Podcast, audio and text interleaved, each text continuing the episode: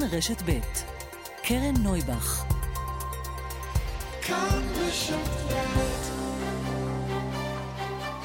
סדר יום עם קרן נויבך, תוכנית אקטואליה אחרת.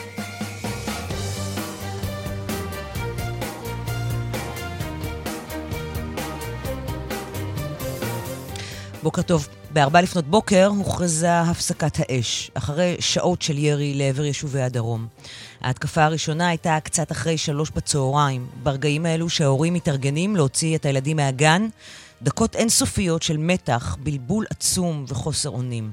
בלילה צה"ל הגיב, ואז הגיב שוב, ואז הגיעה ההודעה על הפסקת האש. האם בכך הסתיים הסבב הנוכחי? מי שולט בסיטואציה? אנחנו נהיה תכף בשדרות, בבוקר שמוגדר חזרה לשגרה, אבל שום דבר לא שגרתי בו. נדבר עם תושבות, וגם נשאל את האלוף במילואים עמוס ידלין, מה הלאה? וגם הסיפור הבא, זה קרה בדיוק לפני שנה, לכמה ימים כולנו הזדעזענו ושאלנו איך זה יכול להיות, אבל אחרי זה עבר הזמן וזה נשכח. ככה זה בדרך כלל עם הסיפורים האלו. מי שלא שכחו לרגע הם בני המשפחה. בני המשפחה של שלושה מטופלים במעון בית דפנה. שלושה מטופלים במעון לאנשים עם מוגבלויות שמתו. פשוט מתו, ממה שהוגדר על ידי משרד הבריאות, הרעלת מזון. לכמה רגעים נחשפנו לזלזול הבלתי נסבל בחיים של אלו שבקושי יכולים לתאר במילים את מה שעובר עליהם. שנה בדיוק אחרי המוות של שלושה דיירים במעון שמופעל על ידי חברת דנאל, למשפחות עדיין אין תשובה. במשרד הרווחה אומרים שהם לא יכולים להגיב כי הנושא נמצא בחקירת המשטרה, והמשטרה, שנה שלמה, שנה שלמה משטרת ישראל חוקרת אירוע של מזון מקולקל שהביא למותם של שלושה אנשים, ושום דבר לא קרה. שנה שלמה, ולמשפחות אין תשובה. אנחנו נדבר הבוקר עם אלה, היא אחותו של פליקס, אחד משלושת הדיירים שהלכו לעולמם בבית דפנה. וגם על דוח מבקר המדינה על הבריאות של הילדים שלנו. יש שם כמה נתונים ממש ממש ממש מטרידים. ומה קורה כשהצעירים בעולם עושים פחות סקס? למה זה רע לכולנו? בעריכה מירית ראש המטרני, בהפקה דנית שוקרון ידידיה ושירלי וייל, לביצוע הטכני אמיר שמואלי. אנחנו מתחילים.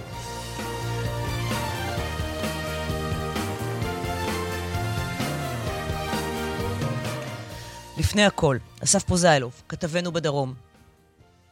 שלום, בוקר טוב. בוקר שגרה, אבל לא באמת שגרה, אבל אולי, כמו שאחת התושבות אמרה לנו, זאת השגרה שלנו כבר שנים, אתם פשוט לא חיים כאן, אז אתם לא מבינים? כן, אה, זה נכון, אה, אבל זה לא ממש מדויק שזו השגרה שלנו כבר שנים. כי יש שינוי בשגרה הזאת, אה, יש רף של עלייה שלפעמים היא קצת זוחלת, אבל לפעמים היא, היא, היא ממש לא זוחלת. בכל אופן, יש רף של עלייה משמעותית ויש שינוי בשגרה הזאת. זאת, זאת לא השגרה של השנים. אה, אתן לך רק, רק אה, דוגמה קטנה, במהלך כל הלילה הזה של אזעקות שוב ושוב, שעשרות אלפים, בעצם כבר יותר מ-200 אלף רצים לחדרים הממוגנים, גם באשקלון, אז יש ירי על... אה, על אשקלון בזמן תקיפת צה"ל. זו שגרה יחסית חדשה, אבל היא כבר התחילה להיות שגרה. יש ירי של אה, טילים על מטוסי צה"ל, זה גם דבר חדש שכבר הפך אה, לשגרתי כבר אה, ב, בשלוש או ארבע ההסלמות אה, האחרונות ו, וכבר אה, התקבע. אה, לפני זמן קצר תדרוך עם, נכון? אה, דובר כן, צה"ל, אה, תת-אלוף אה, דניאל הגרי, אה, שאיך הוא מתאר את התקפת צה"ל, התקפות צה"ל, שבשלב מסוים הובילו לאותה הפסקת אש שהחלה בארבע לפנות בוקר. כן, אז הוא אומר uh, התקפות uh, עצימות, הגבנו uh, בעוצמה, אומנם במזג אוויר מורכב. זה לא עברית. 16 מטרות. Mm-hmm. Uh, מה זה אומר עצימות? זו שאלה מצוינת, כי איך, איך, את uh, יודעת, שואל, שואל האדם הסביר, איך יכולה להיות עצימות אם א', בזמן העצימות הזאת, uh, עדיין מצליחים להוציא ירי, וזה הג'יהאד האיסלאמי, זה לא ארגון כל כך מבוסס אה, אה, ומדויק כמו חמאס. איך הג'יהאד האיסלאמי עדיין בזמן עצימות כזאת מצליח להוציא ירי אה, עוד לאשקלון, לא פצמ"רים ככה אה, ליד הגדר, ואיך אם אחרי העצימות הזאת עדיין דובר צה"ל בעצמו, ולא רק הוא, גם כל אחד, גם שר הביטחון, לא יכול לומר אה, שאפילו השבוע הקרוב יהיה שקט בעוטף. אני לא מדבר כבר על חודש או חודשיים, אפילו השבוע הקרוב אי אפשר אה, להתחייב לזה. אה, בנוסף... תתאר, תתאר לנו מה קורה עכשיו אה, בעוטף עזה, כי אה, הודיעו בבוקר שיש חזרה מלאה לשגרה. לומדים כרגיל, הלימודים מתקיימים כרגיל. איך זה עובד? איך זה נראה? ממש כרגיל, ממש כאילו ש-24 השעות האחרונות, מאתמול ב-6 וחצי הבוקר עד היום אה, ב-5 וחצי, כאילו שהם לא היו, כאילו שהם נמחקו. אוקיי. אה, בוא תישאר איתנו. בוא, אה, אתה אה, מוזמן להצ... אה, להישאר איתנו אה, לשיחה עם אה, ראש עיריית שדרות, אלון דוידי. בוקר טוב לך. אהלן, בוקר טוב, כן, רק עם מי אני ב... ב... עם אסף פוזיילוב, כתבנו אה, בדרום. אסף, אהלן. שלום, בוקר טוב. אמ, כאמור, זה מתחיל אה, אתמול בשלוש וחצי אחרי צהריים. אנחנו נדבר כאן בהמשך עם שתיים מתושבות העיר שלך, כל אחת מהן אימא לילדים, שתתאר את הרגעים האלה של המתח. אני לא צריכה לספר לך, אתה מכיר את זה טוב ממני, אתה חי את זה. ובארבע לפנות בוקר, 12 שעות אחרי זה, מודיעים על הפסקת אש. אתה מרוצה? ממש ממש לא. היה לנו יום קשה אתמול עם uh, פצועים שאנחנו מאחלים להם רפואה שלמה, עם uh, המון המון תושבים וילדים, uh, ואני ראיתי את הדברים ועברתי בזירות ביחד עם הצוותים של העירייה, של uh, חוסן, העובדים הסוציאליים, כל צוותי החירום. זו מציאות מאוד מאוד קשה, ועוד יותר קשה היום בבוקר, כשאתה קם בבוקר, uh, יוצא מהמיטה, uh, ומטר מהחדר שלי אני רואה את הילדים שלי ישנים בתוך הממ"ד, אה, על המזרונים, ואתה רואה עוד פעם עוד יום, ועוד שבוע, ועוד חודש, ועוד חודשיים, שממשלת ישראל וראש הממשלה מאמץ מדיניות של אה, מתן אה, ביטוח חיים וחיסיון אה, לראשי הטרור בעזה והחמאס והג'יהאד, ואתה פשוט לא, לא, לא, מה זאת אומרת לא, לא? מסתדר לך, כאילו, אה, באיזה מציאות אנחנו נמצאים? אנחנו נמצאים במדינה ריבונית. אנשים אה, שם בעזה, מנהיגים שם, מנהיגים, מנהיגי החמאס והג'יהאד, יורים עלינו רקטות על מנת להרוג, ולמחרת בבוקר ממשיכים לחיות כרגיל. מה זאת אומרת מדיניות של ביטוח חיים לראשי החמאס? מדינת ישראל, ממשלת ישראל, ראש הממשלה נתניהו, אה, שרי הממשלה, הם אלה שמבטיחים את המשך חייהם של מנהיגי החמאס? תסביר לי את הם אלו, המשפט הזה. הם, הם אלו שמאמצים מדיניות של אי חיסול אה, מנהיגי החמאס והג'יהאד וטרוריסטים. אבל אתה יודע, פעם עושים- אחר פעם אבל הם עושים את זה עלינו. שנים. כלומר, אולי זה מאוד, מה ש- לכן אולי זה מה זה לא משנה שמאמינים בו, מראש הממשלה. שאין אופציה אם, אחרת. אם זה ראש הממשלה, מה זה אין אופציה אחרת? מה הכוונה? לא, אני אומרת, אם- אולי, אם אולי זאת בבוקר- התפיסה... לא, כן, אני מכיר אותך. את הרגישות החברתית אני שלך. שואלת אם אותך, אולי זאת התפיסה שלהם. גרוע מאוד זו התפיסה שלו. בשביל זה הוא בא, בשביל זה הוא החליט ממשלה, בשביל זה הוא בא למשול. הרי אתה אמרת שאתה רוצה להחזיר את הביטחון. לא מחזירים את הביטחון על ידי רפיסות ועל ידי אה, אה, אה, מתן אה, אה, או אימוץ מדיניות שאומרת לצה"ל לא הורגים מחבלים. הרי זה כל כך גרוע מה שקרה היום, כי דווקא ביום כזה, שנשיא איראן מגיע לאזור שלנו, הוא היה צריך לדעת שאותם אנשים שהוא מחמש אותם ונותן להם את הכסף ואת הגב על מנת לפגוע בנו, הם מתים. זה לא הגיוני, זה, זה, זה הפרה בוטה של מגילת העצמאות כלפי האזרחים. לא הבנתי, כאילו, אם היה עכשיו מישהו נכנס לבית ספר והיה מתחיל לירות בילדים, מה היינו אומרים? בוא נדבר איתו? בוא נעשה איתו להגיע למשא ומתן? אם רכב היה עכשיו, אם מטורף היה לוקח רכב והיה נוסע ומנסה לחסל אנשים ברחובות ירושלים ובכבישים ב- באיילון, היינו מנהלים משא ומתן, היינו מחסלים אותו והורגים אותו. זה הדבר המינימלי, אני לא מדבר על מבצע, אני לא מדבר על הגעגועים שלנו ל, ל, לתקופה של אחרי צוק איתן, של שנתיים וחצי של שקט. אנחנו לא אוהבים מלחמות, אבל אנחנו גם מוכנים וכואבים, אבל אנחנו רוצים לראות עתיד ורוצים לראות שמשהו משתנה. אני יודע שמאה אחוז לא נקבל. אנחנו לא אה, יודעים מי- השכנים שלנו, והם שכנים רעים, ואנחנו מבינים את המציאות, אבל מפה להגיע למצב שמישהו מתאבד לו בכלא אה, בשובת רעב, שהם יורים עלינו ופוגעים בנו, בואי, אני אומר לך, תראייני את האימהות, אני הייתי במקומות, ליד בתים, ליד מתחמי מגורים. יש אימא שנפל לה רקטה בתוך הבית שהיא הייתה שני מטר מהרקטה. אם היא הייתה מתקדמת עוד שני מטר, היום היית מדברת על הלוויות. אלון, זאת ממשלה שאתה תמכת בה, נכון? אתה אה, מן הסתם רצית לראות ממשלה שהיא ממשלה, ממשלת ימין על כל חלקיה. איך אתה מסביר שהממשלה הזו לא מממשת את מה שאתה קורא לו עכשיו, את מה שהיא... את ההסברים את צריכה לשאול את ראש הממשלה. אני יכול להגיד לך מה אני אומר לו, ומה אמרתי לראשי ממשלה לפניו, ו- ו- וגם מה אמרתי לו לפני כן. אני אתן גיבוי מלא, ואני מוכן לשבת ביחד עם התושבים שלנו הרבה הרבה זמן על מנת שיח... בממ"דים, ואני עברתי בצוק איתן מלחמה של 50 יום. זה לא היה פשוט, אבל לפחות ראינו שנלחמים ולפחות הבנו שיש פה מאמץ לפגוע ולחסל את תשתיות הטרור ואת האנשים שמובילים את הטרור שמופנה אלינו. כלומר, אתה אבל אומר... אבל במציאות כזו, במציאות כזו, שאתה רואה מדיניות רופסת, מדיניות של תירוצים, של משפטים uh, מפוצצים, שמעתי אתמול אחד, השר, אחד השרים, אני חושב שר הביטחון, שאם מי שיעז לפגוע ולכוון או משהו כזה, אנחנו ידע שאנחנו... הוא ירה, ירו עלינו. ומה אתם עושים? למחרת בבוקר, כאילו אתה שולח להם בפקס או באימייל, חבר'ה, תירגעו, הכל בסדר, לא יורים עליכם. איזה מציאות הזויה זו? אתה קורא לממשלת ישראל למצ... לצאת למבצע רחב היקף בעזה, נכון? אני קורא לממשלת ישראל, ולחדש את מדיניות כל, החיסולים הממוקדים. חד משמעי, חד משמעי. וקורא לה גם ליזום, ליזום, ליזום וליזום. שהיה את המבצע בממשלה הקודמת שיזמה עקב החיסול של המחבלים בג'נין, וסבלנו שלושה ימים, שיתקו לנו פה את, ה, את, ה, את האזור לחלוטין. הייתה הרבה ביקורת על זה. אבל ראינו פעולה. ראינו פעולה. אבל אני מזכירה לך שגם הייתה הרבה ביקורת. אתה מוכן נכון, לספוג את הביקורת נכון, הזאת? אתה אומר, נכון, אנחנו נכון. נספוג אנחנו, את זה גם אנחנו, התושבים אנחנו, שלי? איפה שצריך לבקר, אנחנו מבקרים. איפה שצריך לתמוך, אנחנו נתמוך. בלי הבדל מראש הממשלה מאיזה מפלגה. ובסוף הרקטות שנורות מכיוון עזה, נורות לכל האזורים. גם אם זה מצביעי שמאל וגם אם מצביעי ימין, גם אם חילונים, גם אם דתיים, גם מתנגדי רפורמה, בעד רפורמה, בעד גיוס, נגד גיוס. מדובר פה באזרחי מדינת ישראל, שהדבר המינימלי שהם רוצים, ואני אומר עוד פעם, אנחנו מקבלים הרבה סימפתיה, אבל בסוף זה הקצפת, מה שאנחנו צריכים לראות זה הביטחון, זה הדבר הבסיסי. זה, כן, תסכים איתי שאם תצאי לרחוב עכשיו ותרגישי לא בטוחה, לא תצאי מהבית. אתה לא צריך לשכנע אותי. אבל, אבל אני לא מקבלת החלטות. נכון, ולכן אני אומר, עכשיו, עכשיו אני שואל... הפתרון, הפתרון הוא שם, הוא אצל ראש אתה... הממשלה ואצל הממשלה. מתי אתה פוגש את ראש הממשלה ואומר לו את כל הדברים האלה? אמרתי לו, אמרתי לו את זה שהוא היה פה. שהוא היה פה עם החלטת הממשלה, הודיתי לו על הדברים החשובים, ומה הוא ענה לך? וכל הדברים, ואמרתי לו בצורה ברורה, שאני מתגעגע לצוק איתן, לא למלחמה, אני מתגעגע לשקט. שאחרי. בסוף, תראי, בסוף אני מבין שהעסק מורכב, אבל אי אפשר לקחת אה, אה, מדיניות של הכלה ומדיניות של שיתוק ולהפוך אותה לשיטת חיים.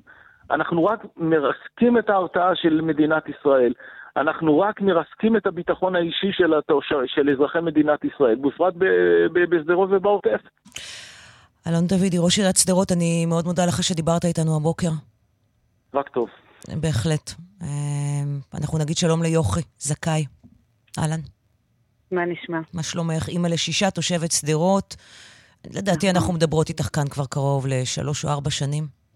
נכון, נכון. איפה היית אתמול בשלוש? קודם כל, אני שמחתי לשמוע את אלון דודי, ואני שמחה להיות חלק מעיר שראש העיר שלה מדבר בכזאת אסרטיביות ודואג לתושבים שלו, לצד תמיד התפתחות והשקעה מדהימה בתושבים. זה היה לי חשוב להגיד.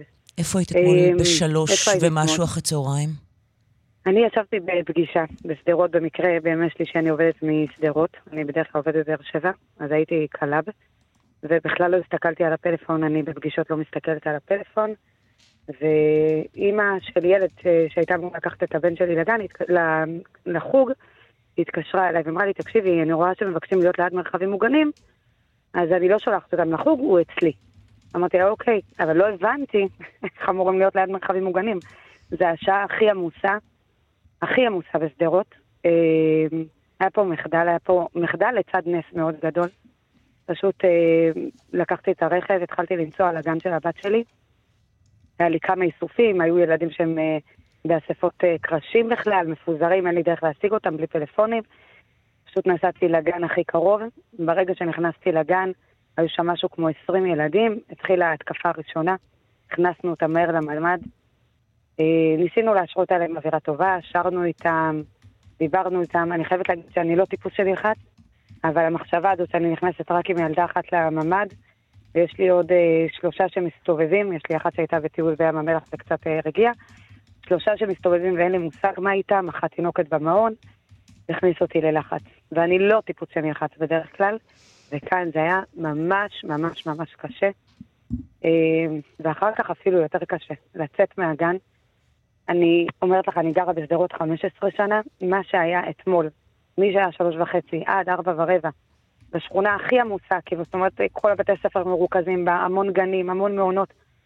זה הייתה, זה, זה היה כאוס שלא ראיתי, לא ראיתי מימיי בשדרות. היה פה, אנחנו יודעת, אני מאוד מאוד אוהבת את צה"ל, זה האחים שלנו, זה הילדים שלנו, זה ההורים שלנו. היה פה מחדל אתמול של uh, חוסר, uh, חוסר הכנה ראויה, חוסר...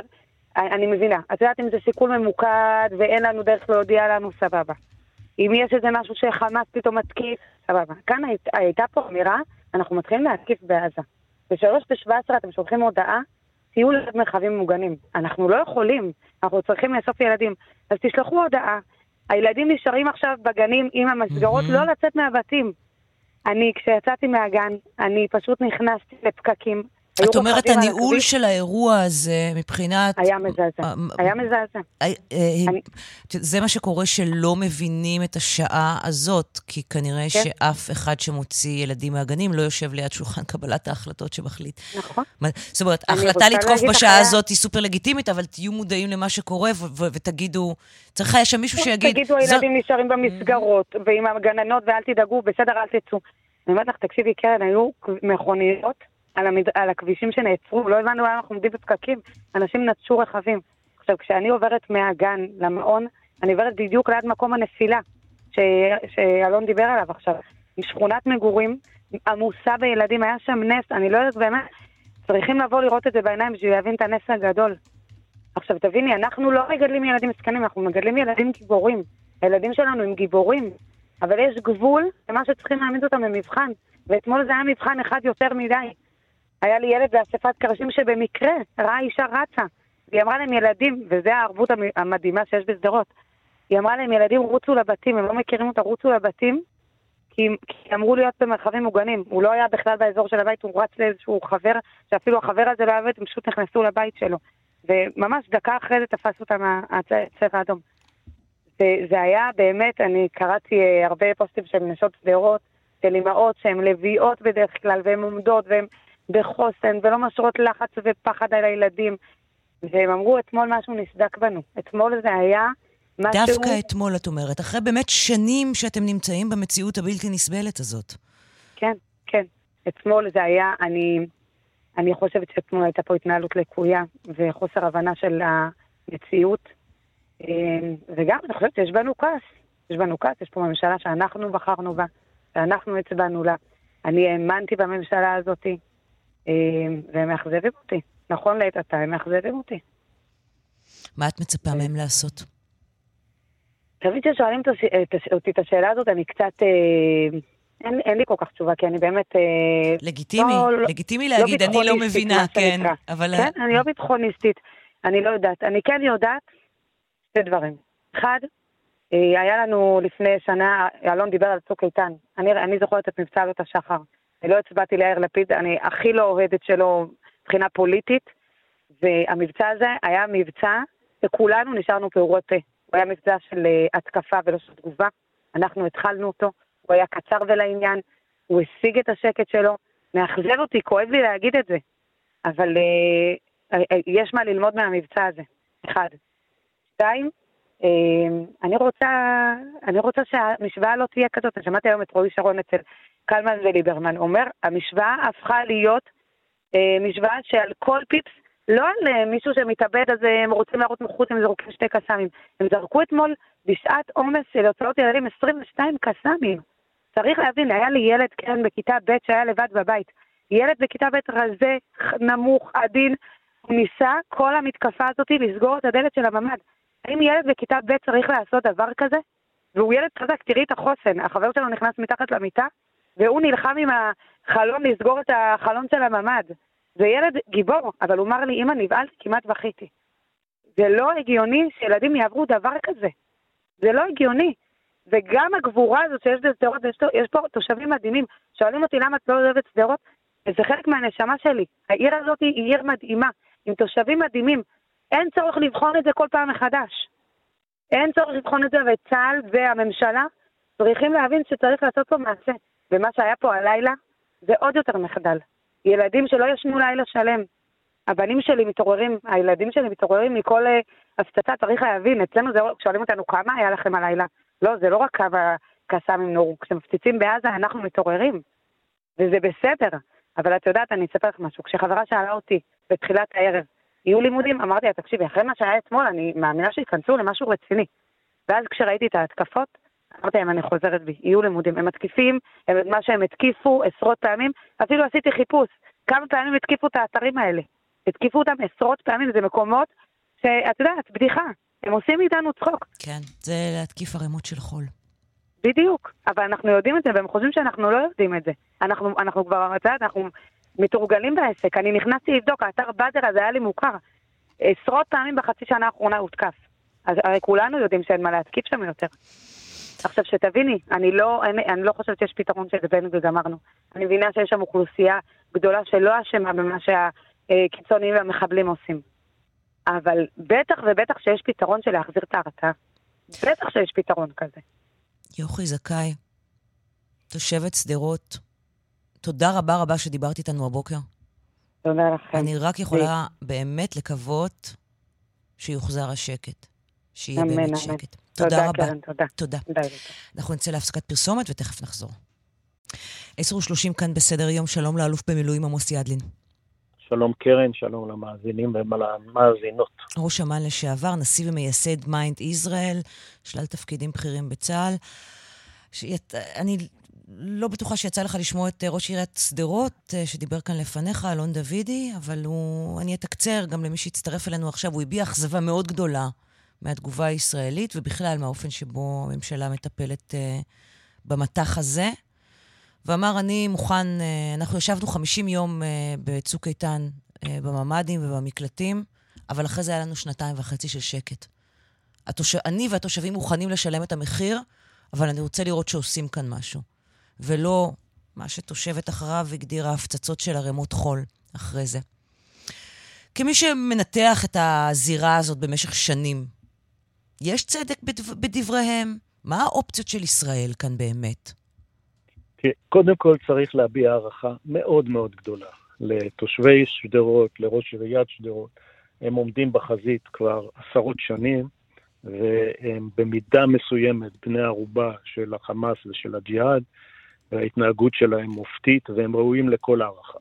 מזווית הראייה של שדרות, ראש העירייה צודק.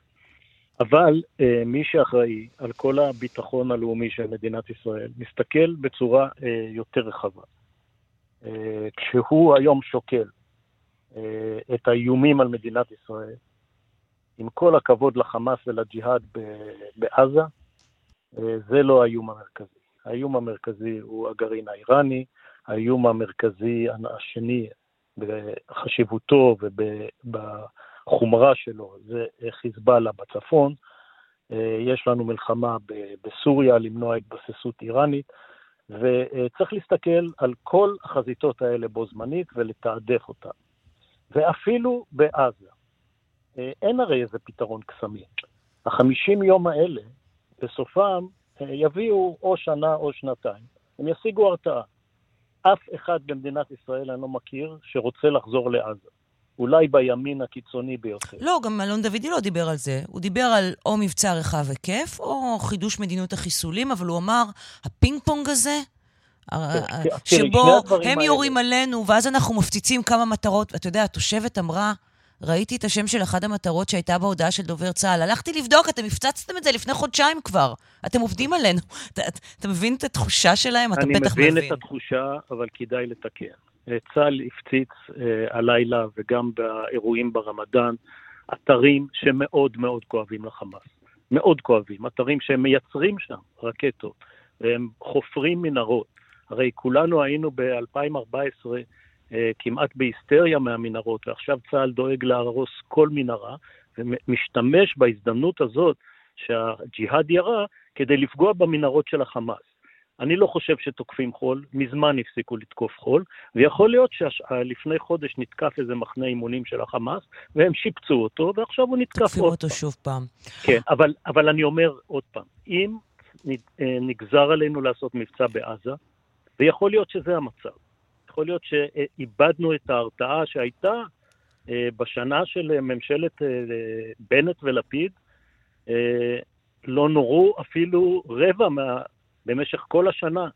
איך אתה מסביר את זה? שנורו הלילה. כי היו מבצעים מוצלחים שאנחנו יזמנו אותם. אנחנו הפתענו אותם בסיכול ממוקד, פגענו בשני אה, ראשי חטיבות, מפקדי חטיבות של הג'יהאד, שזה מאוד קשה. תראי, קרן, צריך להבדיל בין החמאס, שהוא השולט במיני מדינת טרור הזאת שנקראת עזה, והוא חייב במונח שאני לא יודע כל כך איך מתרגמים אותו לעברית, שנקרא accountability. הוא חייב להסתכל בעיניים של שני מיליון פלסטינים בעזה, ולהגיד להם... הוא צריך לתת ב... דין וחשבון. הוא, כן, הוא בעצם הריבון מבחינתם, והוא לא צריך לתת דין וחשבון. Mm-hmm. על זה שהם לא יוצאים לעבודה, על זה שאין להם חשמל, על זה שהכסף הקטרי לא מגיע, ולכן חמאס מאוד מורתע. תראי, חמאס לא ירה אתמול. הוא נתן אישור לג'יהאד, בניגוד לפעמים אחרות. ועל זה גם ישראל באה איתו חשבון. אבל אני אומר, אם צריך לפגוע בחמאס ובג'יהאד במערכה יותר ארוכה, שהיא לא תיקח אה, לילה אחד, היא תיקח אולי 30 יום, אולי 20 יום, והרקטות של החמאס מגיעות גם לתל אביב, וגם לאשקלון, וגם לאשדוד. יהיה, יהיה לזה מחיר. Mm-hmm. כדאי שאם אנחנו נכנסים לכזאת מערכה שיש לה מחיר, נעשה את זה מתי שאנחנו רוצים, ולא מתי שהם רוצים. כי אתמול בלילה, כל המנהיגים של החמאס והג'יהאד ירדו כמו חפרפרות לבונקרים עמוקים. וכדאי שאנחנו ניזום בפעם שנחליט שאנחנו לא יכולים יותר לסבול את השחיקה בהרתעה, אנחנו צריכים לחזק אותה ולהשיג שנים. ועוד פעם, הרתעה זה מושג מאוד מאוד, אה, אני אקרא לו גמיש, אמורפי, אתה לא יודע מתי אתה בדיוק משיג אותו ולכמה זמן, ויש לו מחירים לכז, לכזאת מערכה, שכמו שאמרתי, היא לא המערכה הראשית שמדינת ישראל אה, אולי תראה בשנים הקרובות. ומצד שני... אני מקווה שלא בשנה הקרובה. כן, את, תכף גם נתייחס לזה, אבל מצד שני, המערכה הזאת היא המערכה שכרגע אה, פוגעת יותר מכל באזרחי ישראל. תראי, אה, יש מושג שנקרא התלכדות הזירות. ראינו אותו ברמדאן. התחיל ברקטות מעזה, עבר לרקטות מלבנון, המשיך לרקטות מסוריה, והיום אנחנו צריכים להבין שהמושג הזה של התלכדות לא עבר מן העולם אה, עם הרמדאן, הוא נשאר איתנו. ובעצם איך התחיל כל האירוע? האירוע התחיל ממותו של שובת רעב. נכון. לא עציר מנהלי by the way, mm-hmm. לא עציר מנהלי כמו שמנסים להגיד. כי הוגש נגדו כבר כתב אישום, כן. הוא לא היה בסטטוס של עציר מנהלי. נכון, עציר פלילי, אה, שיש נגדו כתב אישום, והוא דרש להשתחרר. זה כמובן אה, מתודה שאנחנו לא יכולים לאפשר אותה. והחמאס ניסה ליצור פה מה שנקרא משוואה, יותר נכון הג'יהאד, החמאס לא הצטרף. עכשיו, המשוואה הזאת היא לא רק מעזה, היא יכולה אה, להתפרץ בבתי הסוהר, היא יכולה להתפרץ בטרור, תראי, אבל, אבל, כל, אבל לא, יש לי שאלה, כל, ש... כל, כל, כל אירוע, הכאב, כל אירוע כן. נקודתי כזה, שנייה, אני רוצה רגע להבין, אירוע נקודתי כזה, כן, של מוות, של, שזה, בסך הכל זה אירוע באמת מאוד נקודתי, יכול לגרור אותנו, או, או הוא מחויב המציאות שג'יהאד אסלאמי בעקבותו יירו טילים ואנחנו נגיב, זה, זה, זאת המשוואה שקיימת, הם בעצם, הם, כל דבר שנראה להם ושהם רוצים, הם יורים, הם יורים בעקבותו הטילים, ואנחנו רק צריכים להחליט איך אנחנו מגיבים. ממש לא כל דבר. תראי, כמעט אנחנו, כל דבר. ב- אנחנו ממרץ אה, 22 במבצע שנקרא אה, שובר גלים. אנחנו בשובר גלים, אה, לדעתי, אה, פגענו והרגנו בכמאה מחבלי ג'יהאד אסלאמי. הם לא יורים כל יום. פה הם ניסו אה, לקחת נושא חדש, כי זה אה, פעם ראשונה מזה הרבה מאוד שנים ששובת רעב אה, נפטר אצלנו בכלא, mm-hmm. והנושא הזה אצלם הוא מאוד רגיש, נושא האסירים, והם ניסו להציב משוואה, ואני חושב שבמידה מסוימת מה שקרה הלילה היה הקרב על המשוואה. אתם לא תאיימו עלינו, אם מישהו מכם רוצה לשבות רעב והוא ימות, אז הוא ימות, אנחנו לא פוחדים מזה. הם איימו עלינו בגוג ומגוג. בהתפרצות של כל האסירים בבתי הסוהר, בטרור ביהודה ושומרון, ב- בירי מעזה. ואני חושב שהיה צריך לסיים את האירוע הזה שהם יבינו שאין משוואה כזאת. Mm-hmm. במידה מסוימת הם לא הבינו עד הסוף. מהבחינה הזאת אתה חושב שהאירוע יסתיים כמו שצריך מבחינתה של ישראל? כמו שהוא יסתיים עכשיו? לא, אני חושב שהיה צריך לעשות, אה, אם היה הזדמנות מבצעית, היה צריך לגבות מהם מחיר. מחיר גבוה יותר. מחיר גבוה יותר בהחלט. אבל זה, זה לא שההזדמנות הזאת עבדה, אני אומר ההפך. בואו נמצא את ההזדמנות שבה נוכל אנחנו להפתיע אותם, ולא הם יקבעו את העיתוי, אנחנו נקבע את העיתוי. תראי, היה פעם ראש ממשלה במדינת ישראל שטבע אה, משפט מאוד נכון, קראו לו לוי אשכול. אנשים לא מעריכים כמה הוא היה ראש ממשלה טוב. הכין את, אה, את צה"ל למלחמת ששת הימים. Mm-hmm. והוא אמר, הפנקס פתוח והיד רושמת. אנחנו לא צריכים מיד, אחרי כל אה, אירוע שלהם, אה, שהם יגררו אותנו למה שאנחנו רוצים לעשות. עקרון בסיסי באסטרטגיה זה הפתעה ויוזמה. ויש לנו מטרות שהן נעלמות ברגע שהיוזמה אצלם. ואנחנו צריכים לחכות לזמן הנכון ולעשות אותו, אה, לעשות מבצע שיחזיר את ההרתעה. זה בעצם החידה שהמטה הכללי כן. של צה"ל צריך לפתור ביחד עם השב"כ. מתי הוא יכול לעשות מבצע שהתוצאות שלו יהיו כאלה שהם יחזירו את ההרתעה. וגם אז, אתה אומר, זה ממש ככה בחצי דקה שנותרה לנו, זה הרתעה של שנה, שנה וחצי, אולי שנתיים. אנחנו בתוך זה כל הזמן. אין כאן איזשהו אנד גיים, אין כאן מטרה סופית, כי אנחנו בתוך האירוע הזה כל הזמן. תראי, יש שני אנד גיימים ברורים בשני הצדדים הקיצוניים. אחד זה לעשות שלום. כולנו היינו מאוד רוצים לעשות שלום עם עזה, עזה לא רוצה לעשות שלום איתנו. אה, תושבי עזה הם רובם פליטים שהיו רוצים לחזור לאשקלון, ליפו, לכל מקום אחר, וקשה לעשות איתם שלום. זה ארגון טרור שבניגוד לממשלה הפלסטינית ברמאללה, שהיא גם לא אוהבת ישראל, אבל היא חתמה עם ישראל הסכמים, והיא הכירה במדינת ישראל. כן. החמאס הוא לא כזה. האפשרות השנייה זה לכבוש את אה, עזה. אה, יהיה לזה מחירים מאוד גבוהים, ואף אחד מאיתנו לא רוצה להכניס תחת שלטוננו עוד שני מיליון פלסטינים, שאריאל שרון היה מספיק חכם אה, להוציא אותם מהמאזן הדמוגרפי ומהשליטה שלנו אה, בעם אחר. ולכן אין לנו ברירה אלא באמת, אה, עד שיחולו שינויים שיאפשרו את אחת משתי הפתרונות הקיצוניים האלה, אה, לבסס מחדש את ההרתעה כל פעם, לגבות מחיר מאוד כבד, כדי שהמשוואות יהיו כאלה שלא הם יכתיבו אותם, אלא אנחנו. האלוף במילואים עמוס ידלין, אה, לשעבר ראש אמ"ן, נשיא ומייסד MIND ישראל, תודה רבה שדיברת איתנו הבוקר. בוקר טוב. תודה. אה, הפסקת פרסומות ותכף חוזרים.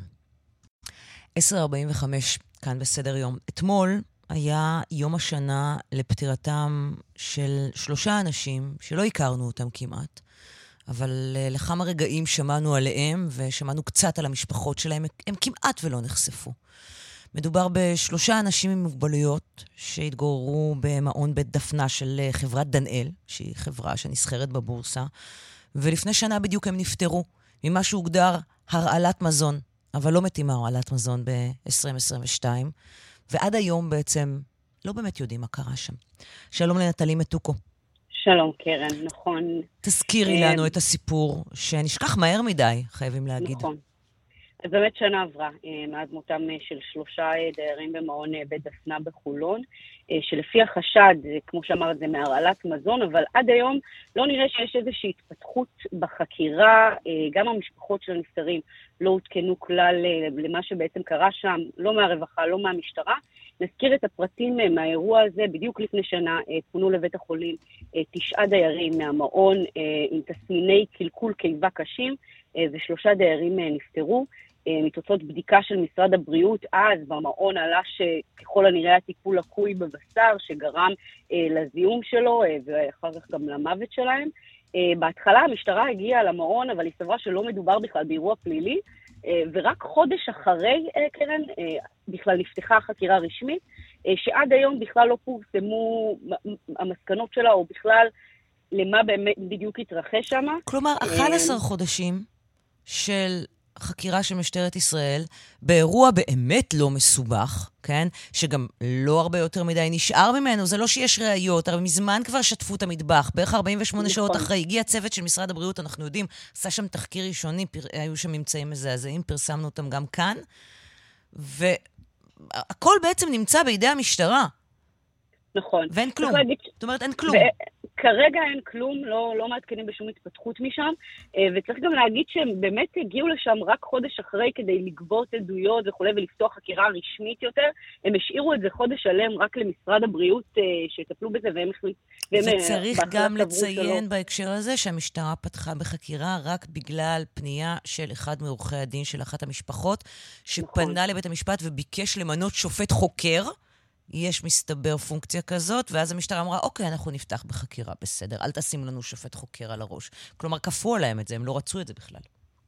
בואי נכון, נגיד קרן? שלום, בואי נגיד שלום אה, לאלה, שלום. אחותו של פליקס, זיכרונו כן, לברכה. של פליקס טורסבוט. מהמם.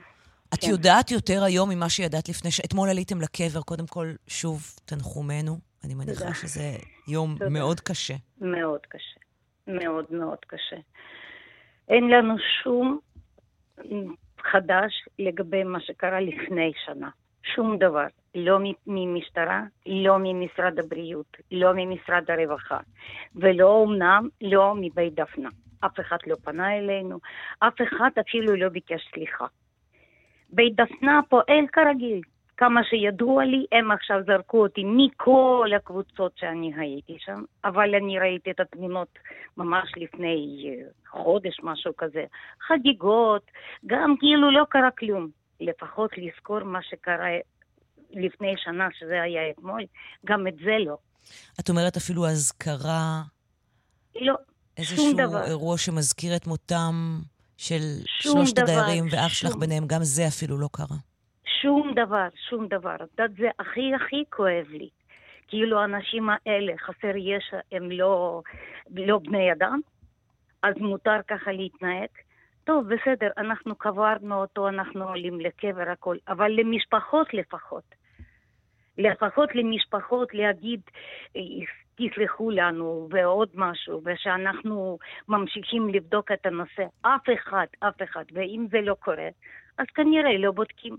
אני מבינה שעכשיו מדינה עסוקה עם דברים אחרים גם כן חשובים, אבל בשבילי, שהוא בשר ודם שלי, מאוד חשוב את הנושא המוות שלו. את יודעת משהו? מה את יודעת? איזה מידע הגיע אליכם, למשפחות וממי? ממי? רק מבית חולים. שאנחנו היינו שם. מבית דפנה אף אחד לא הרים טלפון, לא, לא שאל אותנו. מההתחלה, שהתקשרו אליי, אמרו שהוא פשוט התייבש. והעבירו אותו לוולסון. אחרי 40, אני שאלתי, צריך לבוא? אמרו לי לא, עוד לא. אחרי 40 דקות התקשרו, אמרו ש... לא, שומעת כל אה, מילה, כן, מקשיבה כן, לכל כן. מילה. כן, כן, כן. כן. אז אחרי 40 דקות התקשרו אליה, אמרו שהוא מדרדר, מצב שלו מדרדר, אז צריך לבוא. אנחנו הגענו, הוא כבר היה מונשם ובמורדם. וזהו, ובמשך פחות מיממה, הוא הלך בלילה באחד וחצי, הרימו אליי טלפון ואמרו שהוא נפטר. זהו. ובדיוק מה קרה אף אחד לא יודע. יש כל מיני גרסאות, אבל אף גרסה לא מדויקת. דיברת עם בני המשפחה של הנפטרים אה, תראי, האחרים? יש משפחה אחת שאני לפעמים בקשר איתם, אבל לא, הם לא כל כך מעוניינים. שם, תראי, לכל אחד יש סיפור משלו. ברור. ומי זאת הבחורה השלישית שנפטרה עם אחי באותו יום, אני אפילו לא יודעת. את אפילו לא יודעת עד זה. היום. אנחנו לא יודעים את השמות, השמות נשארו חסויים. אה, כן, זה- כן, חסויים. עד כן, היום כן. בעצם. אני רוצה כן, להק- כן. להקריא לך את התגובה של בית דפנה. אה, מעניין אותי מה תגידי עליה. מהרגע שפליקס, זיכרונו לברכה, החל להרגיש לא טוב, הוא לווה על ידי אחראית המעון לבית החולים והייתה צמודה אליו לאורך האשפוז, גם כשמשפחתו הגיעה. עם פטירתו נשמר קשר טוב עם המשפחה, לרבות השתתפות בהלוויה והנחת זר לזכרו. אחראית המעון התקבלה על ידי בני המשפחה בחיבוק. גם הקשר הטלפוני עם המשפחה נמשך תקופה. בשיחות נחמה, חיבוק וחיזוק. מדובר במקרה מצער מאוד, ואין לנו אלא להביע שוב את תנחומינו והשתתפות בצער המשפחה. אה, כן? מה ש- שהייתה שם את המטפלת, היא לא הייתה צמודה לאחי בגלל שהוא כבר היה ב, ב, במקום סגור בגלל שהיה מונשם ומורדם, והיא הייתה עוד עם התשעה, באותו, באותו יום הגיעו עוד תשעה. ואת המנהלת, אה, בחיבוק היא קיבלה אותי, אני לא ראיתי אותה. לא ראיתי, וכשאנחנו קברנו את האחי, קודם כל, לפני שאנחנו התכוונו לקבור אותו, אז לא זוכרת, את יודעת, הייתי כל כך לחוצה, מישהו הרים, מישהו התקשר אליי, אמרו שיכול להיות שיבקשו ממני את ה... אה, לנתח את הגופה. אני הסכמתי, אבל אף אחד לא התקשר. אז אנחנו דחינו את הקבורה שלו, דחינו לארבע וחצי. במקום קברנו עם, את, קברנו עם החברים בשתיים, אחר כך חיכיתי שמישהו הרים אליי את הטלפון. ואני הייתי מוכנה לזה. ו- ו- ונעשתה בסופו של דבר נתיחה לא, של הגופה? לא, לא. לא נעשתה נתיחה של הגופה. לא נתיחה, לא, לא, אף אחד לא שזה בעצם אומר ש- אותי. ש- שלעולם לא נדע בוודאות מה קרה שם. ואת היית מוכנה לכך. בניגוד, נכון, אני בניגוד הייתי לחלק מוכנה. מהטענות שהושמעו, המשפחות התנגדו וכך הלאה, את היית מוכנה. אני הייתי מוכנה. הייתי מוכנה לנ- לנתח את הגופה. רציתי לדעת בוודאות מה קרה לאחי. ביום, אה, בשבת אנחנו היינו אצלו, ואחרי שבוע, בדיוק אחרי שבוע ונפטר. מה זה? איך זה יכול להיות? ביום רביעי, אה, לפני כמה ימים לפני שזה קרה לו, אני ביקשתי מעובדת סוציאלית להעביר אותו למחלקה אחרת בגלל שהוא היה במחלקה ואני לא נהניתי מהטיפול. העבירו אותו ביום רביעי למחלקה אחרת, איפה שאמרו יש דוברי רוסית וגם יהיה יותר טוב. וביום ראשון הוא, נפ... הוא כבר היה בבית חולים בוולסון. נטלי, משהו בתמונה הכללית של הטיפול באנשים עם מוגבלויות השתנה בשנה האחרונה לטובה? אנחנו יכולים רק להגיד שבאמת בעקבות המקרה הזה אה, והמקרה בבני ציון הייתה ועדה אה, חיצונית ששר הרווחה, אז מאיר כהן, אה, החליט שצריך באמת לבחון מה קורה שם. אה, ולפני חודשיים הם פרסמו המלצות, אה, וההמלצה המרכזית העיקרית היא באמת לסגור את כל המוסדות האלה תוך חמש שנים ולהעביר את כל, אה, את כל הדיירים בעצם לקהילה. זה באמת מהלך שאולי בסופו של דבר יוכל לתת גם לאותם דיירים וגם למשפחות יותר, יותר הבנה וחיבור לחיים אה, בחוץ, כי בסוף כל מה שקורה במוסדות האלה, אף אחד לא באמת יודע, הם סגורים, הם מנותקים, אמ, ולא תמיד אנחנו באמת מצליחים להבין מה, מה קורה כמו באירוע הקשה הזה. כן. אמ, ונגיד שגם אמ, שהוועדה עצמה אה, לא התעסקה אה, במה שקרה בבני ציון מהמם. וגם בבית דפנה, כי הם מבחינתם אמרו שהם גם לא רוצים לפגוע אה, כי בחקירת הטענה היא המשטרה. שיש חקירה. של המשטרה, ולכן נכון, משרד בדיוק. הרווחה לא עושה שום דבר. אבל חקירת המשטרה לא עושה גם היא שום דבר. אגב, נביא את תגובת נכון. משטרת ישראל. במשטרה התנהלה חקירה יסודית בליווי הפרקליטות, במסגרתה בוצעו מגוון פעולות לרבות גביית עדויות. התיק הועבר לעיון והחלטת הפרקליטות כמקובל. תגובת הרווחה לא יכולים להגיב כי מתנהלת חקירה. אני רק יכולה להבטיח לך, אלה, שאנחנו נמשיך כן. ונעקוב. אני מאוד מודה לך שדיברת איתנו תודה, הבוקר. תודה. נטלי תודה. מתוקו, אה, כתבתנו לענייני רווחה, תודה רבה גם לך. תודה רבה. אנחנו מסיימות ומסיימים את השעה הראשונה של אה, סדר יום. תכף שלל נושאים סופר מרתקים וחשובים גם בשעה השנייה. פרסומות חדשות, אל תלכו לשום מקום, אנחנו תכף חוזרים.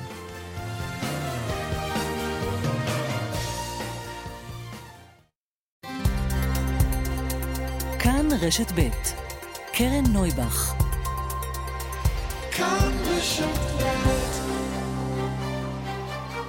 סדר יום עם קרן נויבך, תוכנית אקטואליה אחרת.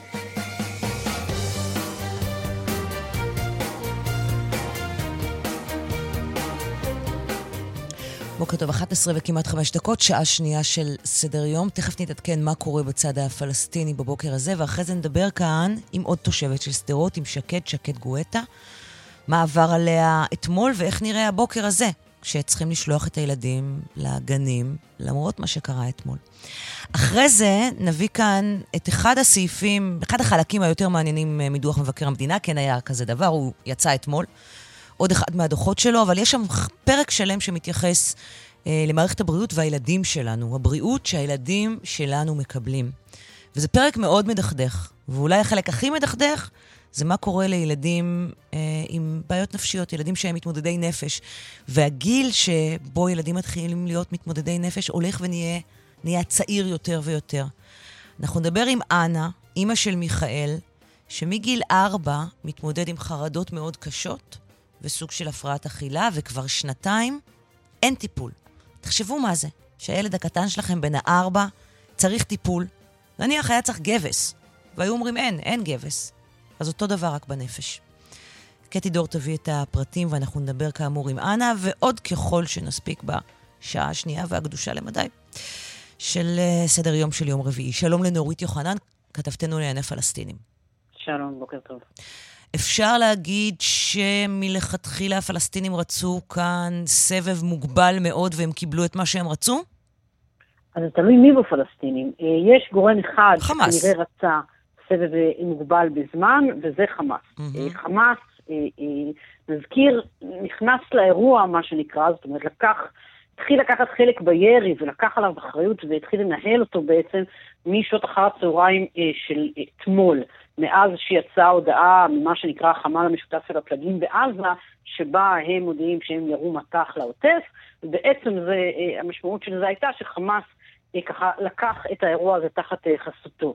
בדיעבד, אחרי שראינו מה קרה הלילה, אנחנו יכולים להגיד שזה גם מצד אחד הביא לירי מאוד מסיבי לעוטף, וגם קצת יותר רחוק מזה, ומצד שני הביא לסגירה, זאת אומרת לסיום, להחלטה זמנית, אבל להחלטה כרגע של חמאס לסיים את הסבב הזה, שנזכיר, הוא לא התחיל אותו, הוא לא היה כל כך מעוניין בו, כלומר, הג'יהאד האסלאמי רצה לנקום או להביע איזושהי תגובה משלו על מותו של חאדר אדם, בכיר הג'יהאד האסלאמי ביהודה ושומרון שמת בשפיטת רעב בכלא, אבל חמאס מטעם עצמו לא יזם את הסבב, ולכן באמת גם, גם בשקט שנשמר כרגע וגם בתגובות שיצאו מחמאס, אפשר היה להבין שהם מעוניינים לסיים את הדבר הזה, ואכן סיימו אותו, לפחות עכשיו, והשקט כרגע נשמר.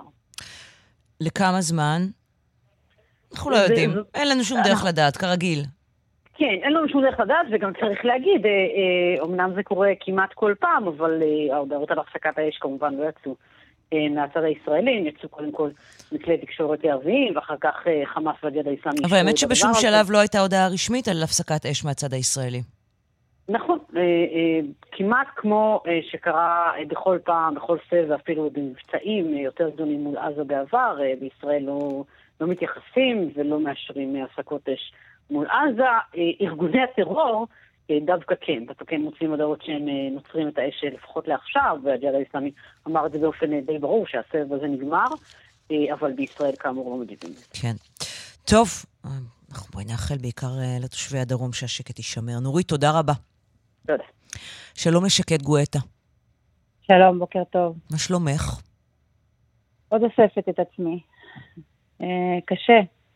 היה, היה קשה מאוד אתמול. בואי ניתן קצת רקע. אה, נשואה, אימא לשלושה. נכון, כן. לכמה הקטנים? יש לי אה, שבע, כמעט חמש, ושנה וארבע. כמה שנים את בשדרות? שלוש. אנחנו פה שלוש שנים. זה היה אחר אתמול? שלוש שנים זה כבר מספיק זמן כדי לדעת איך זה עובד, נכון? העניין נכון. הזה של... נכון. כן, זה היה אחר אתמול. זה היה, את יודעת, אני התכוננתי לצאת, הייתי עם הקטן בבית, שנה וארבע, ופתאום אני רואה ככה המון הודעות בקבוצת וואטסאפ, ש, שצריך להתכונן, או צריך לצאת להוציא את הילדים. טוב, אז התחלתי להתארגן. כדי לצאת להביא את, את בת השבע ואת בן החמש. וניסיתי ככה לסגור את הדלת של הממ"ד, את החלון של הממ"ד, ולא הצלחתי כי הייתה תקועה, אמרתי, טוב, לא משנה, אני אצא ואני אמצא מקום להיות בו uh, אחרי צהריים ממ"ד סגור, אבל העיקר לצאת להביא את הילדים. ואני בדרך לדלת, כי בשלוש ורבע, ורבע, בוא נגיד, בשלוש ורבע יש התראה, נכון? שמגיעה לכם... כן, שצריך לשהות במרחבים מוגנים. במרחבים מוגנים, אבל את צריכה ללכת לקחת את הילדים. נכון, ואני צריכה ללכת לקחת את הילדים, והתחלתי ככה לחשב מסלול, ומה עושים, ומה זה, ואת מי ראשון, ו... כי אחד מתחת לבית ואחת קצת יותר רחוקה, אז אולי אני אתחיל ממנה או ממנו.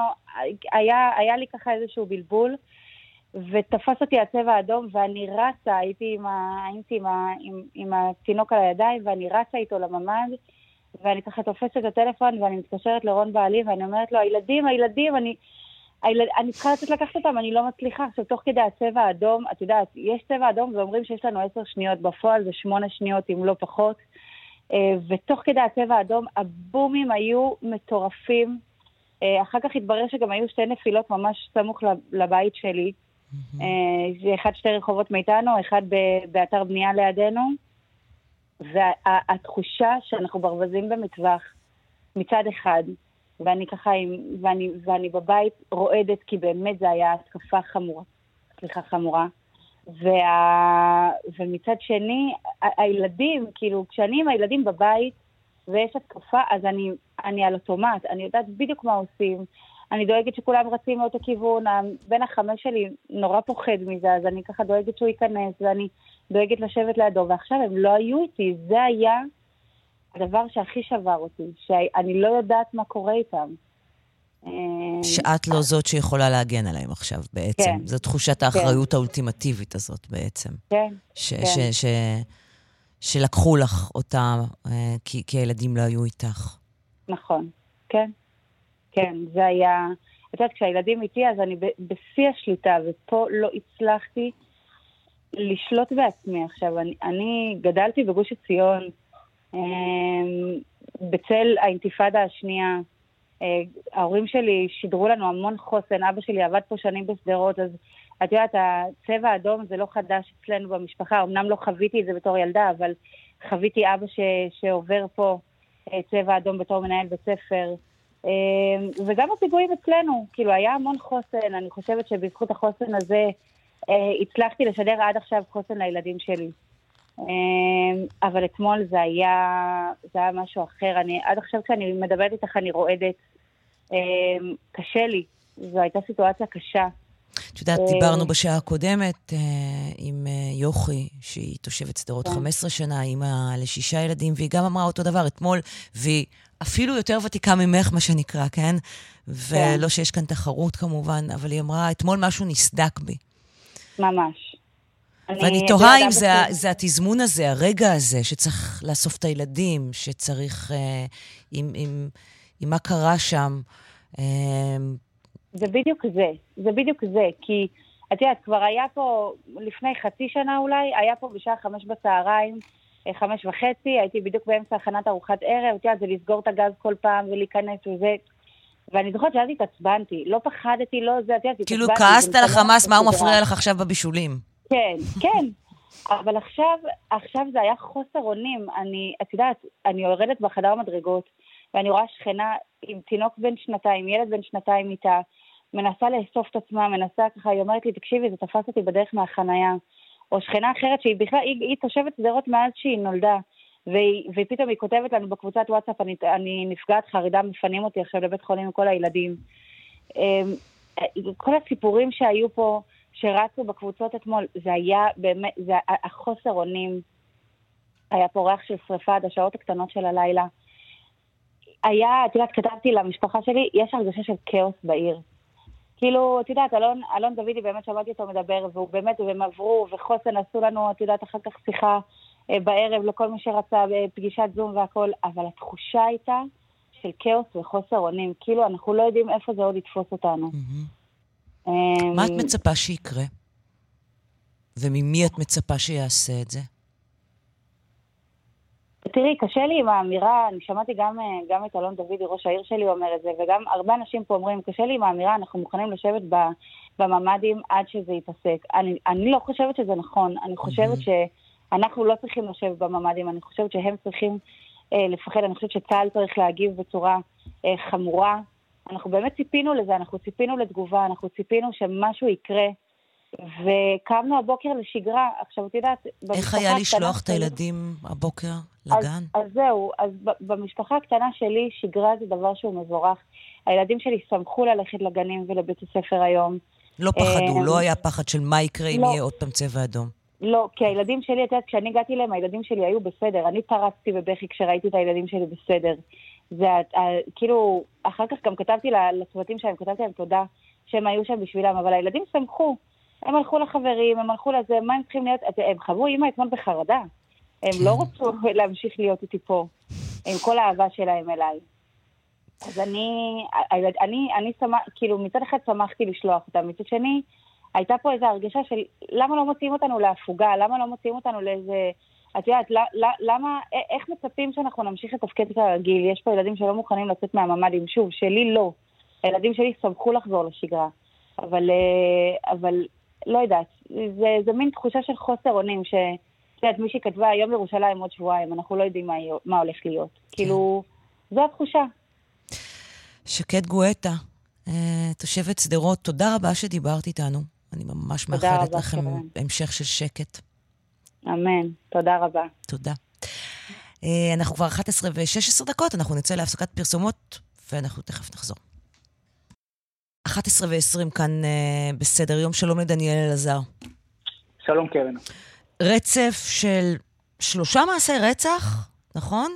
Uh, בתוך פרק זמן של כמה? כן, שוב, ביממה האחרונה, שלושה מקרים, uh, כמו שאמרת, uh, כשהאחרון באמת הבוקר, סמוך לצומת המשתלה בשרון, מוחמד נטור, תושב קלנסווה, אה, נוסע במכוניתו, ואז אה, מתנגשים, פותחים לעברו במספר אה, יריות ומחסלים אותו, הורגים אותו למוות בכביש 5614 בשרון. מהירי הזה אדם נוסף שהיה במקום נפצע במצב בינוני, כנראה ממה שמסתמן כרגע מחקירה ראשונית של המשטרה, מכדור טועה. עוד אדם נוסף שרצה להעניק לו עזרה לאותו אה, גבר נורא אה, גם כן אה, ונפצע במצב קל. הרבה מאוד קליעים אותרו בזירה, ששוב הרקע לחיסול הזה הוא סכסוך בין עבריינים. רצח נוסף התרחש במהלך הלילה בחולון, בפארק בעיר, סניון דברשווילי. איזשהו עבריין שמוכר למשטרה בעיקר מתחום עבירות האלימות והרכוש, נתקע גם כן אה, בפארק אה, בחולון, החקירה שלו הועברה לימ"ר אה, תל אביב, יחידת העילית של המשטרה שבדרך כלל מפענחת מקרים חמורים. כרגע ממה שמסתמן בחקירה הזו זה שבאמת האירוע הזה לא קשור לאירועים אחרים שראינו בגזרת חולון ראשון לציון, איזשהו אירוע נקודתי שבוחנים אותו ומבודדים אותו בפני עצמו.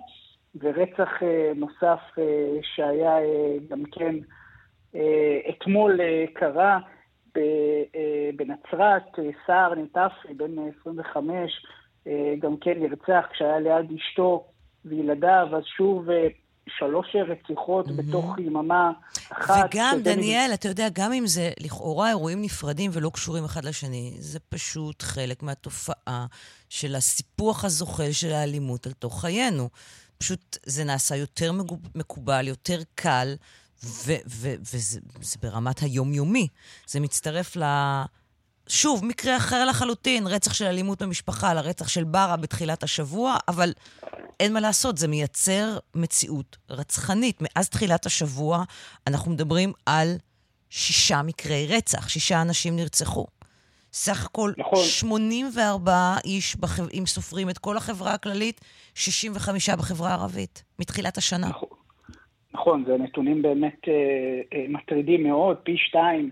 אה, בהשוואה באמת אה, כמעט לתקופה המקבילה אשתקד, וכמו שאת אומרת, למרות שהאירועים לא קשורים אחד לשני, אה, אפשר לראות שבאמת העבריינים מנצלים את המצב כדי באמת לבצע את החיסולים האלה. המשטרה כרגע לא מרתיעה אותה, אי אפשר כמובן לבודד את כל מה שקורה ביחסים במשטרה בין המפכ"ל לבין השר לביטחון לאומי ובין המפכ"ל למפקד מחוז תל אביב. יש שיגידו שהאירועים האלה לא קשורים ולא משפיעים והמשטרה עובדת עם תוכנית סדורה ואנחנו שומעים על הערכות מצב שמקיימים חדשות לבקרים, אבל הנה בפועל אנחנו רואים הלכה למעשה בשטח אין כל כך הרתעה מהמשטרה וגם התוכניות של המשטרה, הרשימה שהם צמצמו אותה של אה, מחוללי הפשיעה, שצמצמו אותה לכמה עשרות ממאות, בניסיון אה, למקד ולבלום את הפשיעה, גם זה כרגע אה, לא כל כך מצליח, ואנחנו באמת רואים את גל הרציחות הזה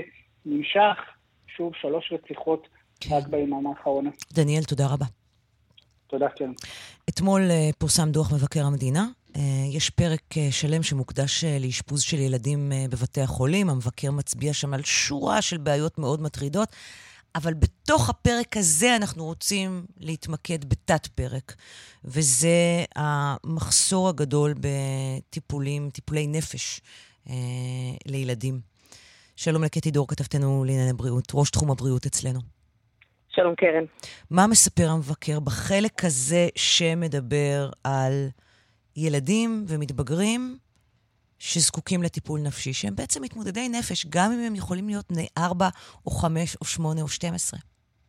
לחלוטין מתמודדי נפש, ולחלוטין אה, מחמיר לב לראות את המספרים האלה שנמצאים אה, בדוח המבקר. סליחה, מדובר במאות ילדים שנמצאים במצב קשה וממתינים לאשפוז ואיזשהו מענה. אה, חלק מהם לאחר ניסיונות אה, אובדני, אובדניים, ממתינים חודשים, אפילו עד שנה, למסגרות אה, אשפוז. אני אסבר לך את האוזן במספרים. באפריל 2022 המתינו 553 ילדים לקבלה למסגרות, לאיזושהי מסגרת פסיכיאטרית. מתוכם 258 היו בסכנת חיים מיידית, כלומר, אחרי ניסיון אובדני, ונזקקו לאשפוז דחוף, והם ממתינים. הם במצב אקוטי, כן? מתוך, הם ממתינים בממוצע בין שלושה לשבעה חודשים לאשפוז אחרי אה, אה, ניסיונות אובדניים. 295 אחרים שנזקקו לטיפול יום במחלקה הפסיכיאטרית ממתינים בין שלושה חודשים לשנה בממוצע. תקופה כזאת של המתנה זה לא רק שהילד לא מקבל טיפול, אלא יש נסיגה כל כך גדולה במצב שלו, שעלולים להגיע למצבים של נזקים אה, אה, בלתי הפיכים. יש חוסר קבוע במיטות, תקנים של רופאים ואחיות, אה, כמו שכותב אה, המבקר. ויש גם פערים בין פריפריה למרכז. למשל, בהפרעות אכילה יש אה, עלייה של מאות אה, אה, ילדים, יש בכל שנה שמחכים אה, לאשפוזים, ויש עלייה של בין 2019 ל-2021 לפי הדוח, אה, אה, ב-50% באלה שממתינים. אם ב-2019 היו 307 ילדים ממתינים עם הפרעות אכילה אה, לאשפוז, המספר הזה קפץ אה, ב-2021, אחרי שנתיים, ל-446, כלומר קפיצה של 50 אחוז, ולכן ממליץ המבקר כמובן שמשרד הבריאות יכין תוכנית רב-שנתית אה, למיטות אשפוז, אה, אבל אנחנו שומעים את זה שוב כן. ושוב, והנה זה לא קורה. ואנחנו, דיברתי אתמול אה, בלילה עם יושב ראש אה, איגוד הפסיכיאטריה לילדים, פרופסור דורון גוטל, ומה שהוא אומר... שיצטרף אלינו תכף כאן אה, בשידור. 아, אוקיי. כן, כן. אז, אז, אז מה שהוא בוא... אומר, mm-hmm. ש, ש, שבאמת יש אה, רק שליש מהתקציב של התוכנית הרב-שנתית אושר, וזה באמת לעג לרש, ושהמחלקות מפוצצות. חדר, גם ככה, גם כשיש ילד שמקבל כבר מיטה, אז אה, בחדר של שלושה ילדים, מאשפזים שישה ילדים. אז את חושבת שבאמת מקבלים את הטיפול הראוי? גם אלה שמקבלים את הטיפול, לא מקבלים את הטיפול בואי, הראוי. כן, בואי, ו... תישארי איתנו. אה, אה, תכף באמת יצטרף אלינו פרופסור דורון גוטהלף, אבל לפניו אנחנו רוצים להגיד שלום לאנה. שלום, אנה. שלום. אימא של מיכאל, בן שש. נכון. נכון. איך זה מתחיל כשאת מבינה שמשהו משהו לא כל כך בסדר עם מיכאל? אמ, זה התחיל בזה שהילד הפסיק לבלוע יום אחד. בן כמה הוא היה? הוא היה בן ארבע וחצי. אמ, ויום אחד הוא פשוט אה, אמר לנו שמשהו תקוע לו בגרון, והוא לא יכול לבלוע והוא לא יכול לאכול. אמ, ולקח לנו קצת זמן להבין מה קורה. זה התחיל מאיזה בירור אה, מאוד ארוך, אה, עם גסטרוסקופיה ו- ו- ובדיקות, ו- ועד לרמה של אה, ביופסיה של הוושט, כדי לראות אם משהו תקוע, ובסופו של דבר אומרים לנו ש- שלילד יש הפרעה, שיש לו איזשהו התקף חרדה. כלומר, זה לא משהו פיזיולוגי בכלל? זה לא... לא, זה לא פיזיולוגי, זה היה אה, התקף חרדה. אה, היה לו לפני זה עוד איזה התקף חרדה בגיל שנתיים, ש, ש, שרק בדיעבד הבנו שזה היה התקף חרדה, היה לו גמגום פתאום וטיקים, ו, ורק בדיעבד, אחרי שהוא כבר אובחן, אז הבנו שהוא אובחן בגיל חמש, ורק, ורק אז הבנו שגם בגיל שנתיים מה שהיה זה... אה, זה היה באמת אה, מצב נפשי ולא משהו פיזיולוגי. Mm-hmm. אז יש אבחון, להגיע... אבל ואז מה קורה? אז קודם כל להגיע לאבחון זה מאוד מסובך, אה, כי אנחנו במקור חשבנו שיש לו הפרעת אכילה. ולצערי הרב, להגיע עם ילד בן חמש לאבחון להפרעת אכילה זה, זה סיוט. כי באופן פרטי לא רוצים לקבל, והילד צעיר, ו... ובגיל חמש יש איזה מין מעבר כזה שאתה כבר לא תחת המטריה של, של התפתחות הילד, אבל אתה גם עוד לא תחת מטריה שיכולה אה, להיות מטופלת בבתי החולים, ו- וברוב בתי החולים בארץ לא מקבלים אה, הפרעות אכילה מתחת לגיל 11, יש שניים שמקבלים מגיל 7, אבל אם הילד שלך בן 5 כמו שלי, אז, אז אין עזרה. ומה אה, קורה אין למי ב- לפנות. ומה קורה בינתיים? כי, כי הוא לא אוכל. אז ניסינו, אז ניסינו, אז, אז מה שנאמר לנו בינתיים בכל פעם שפנינו, אמרו לנו, אה, תאשפזו אותו, תאשפזו אותו במחלקת ילדים, יעשו לו אה, האכלה אה, בכפייה אם צריך, והדרך להגיע לפסיכיאטר אני, זה אני, רק לא, דרך אני אשפוז. תוהה מי אמר לך את זה. מי חשב שלהאכיל ילד בן ארבע או חמש בכפייה זה רעיון טוב? זה מה שנאמר לנו בסוף במיון. אתם לא יכולים להגיע לפסיכיאטר.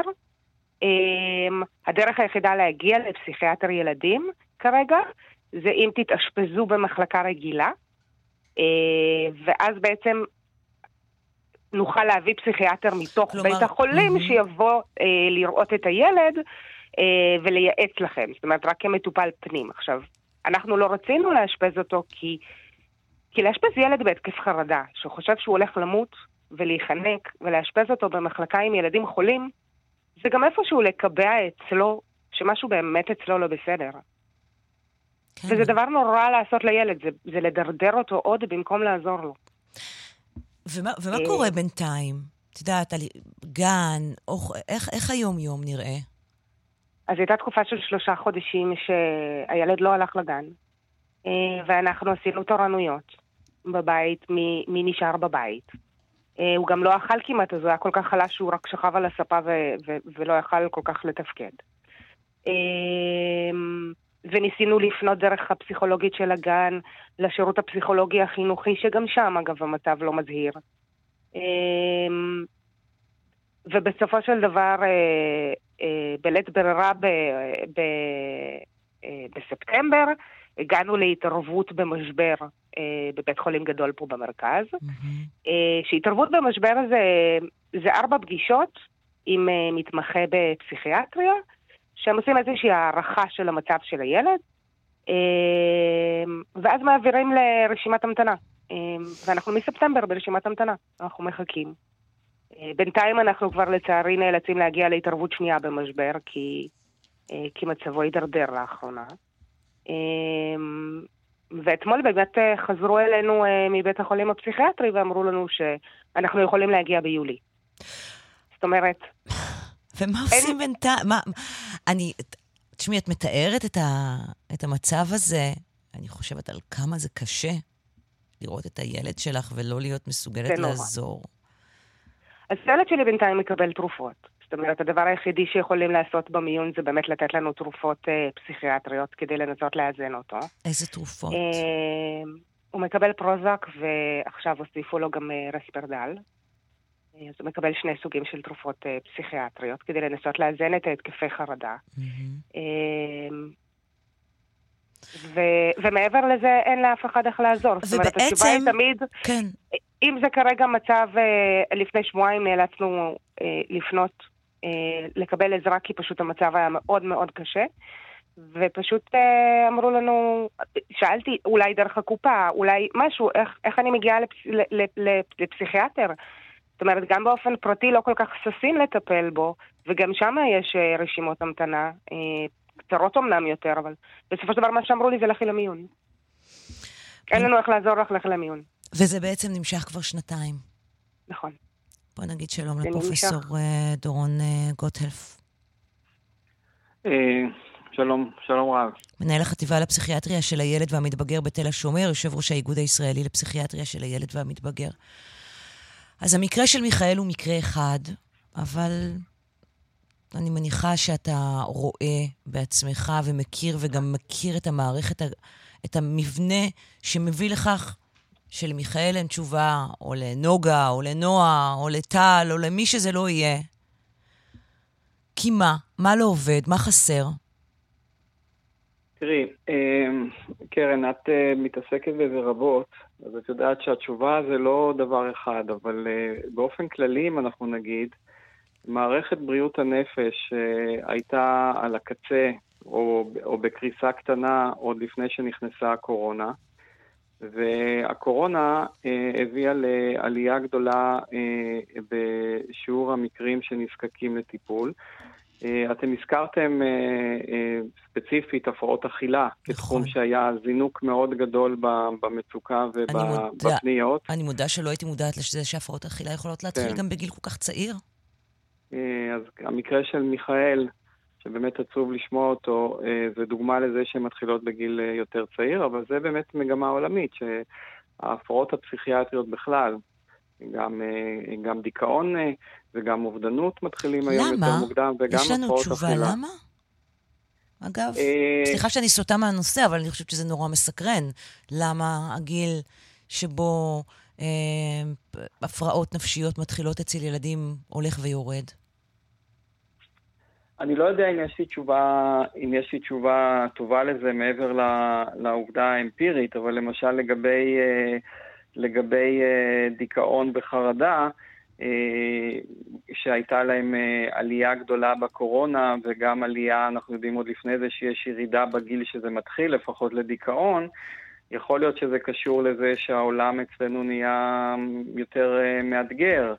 אה, אנחנו נתקלים יותר ב- בתופעות של אה, בדידות. אנחנו נתקלים יותר בתופעות של ילדים שנושרים מבית ספר אה, למשך שנים, ויש להם אפשרות ל- ל- ל- אה, ליצור לעצמם אה, עולם משלם דרך האינטרנט, שהוא, שאנחנו יודעים שבעצם זה כאילו עולם, אבל בעצם זה רק מגביר את הבדידות ואת, ה, אה, ואת המצוקה. אוקיי, אז אני אני... חושב שהעולם המודרני, התנאים בעולם המודרני מובילים ליותר לחץ וליותר פסיכופתולוגיה, שמ- וזה, וזה קורה קודם. אוקיי, אז אני מחזירה אותנו באמת ל- ל- לציר שלנו. אנחנו אומרים, יש אה, ירידה בגיל, בגילאים, יש גידול במספר הילדים ש- עם בעיות נפשיות אה, שהם מתמודדי נפש, ו, ומבחינת המערכת, ומאוד, אה, ומאוד קשה לענות על זה. זאת אומרת, בהתארגנות המיטבית, אה, מה שהיה קורה, זה קודם כל היו נותנים אה, מענה מונע, או מענה שמטפל בזה מוקדם, במסגרות,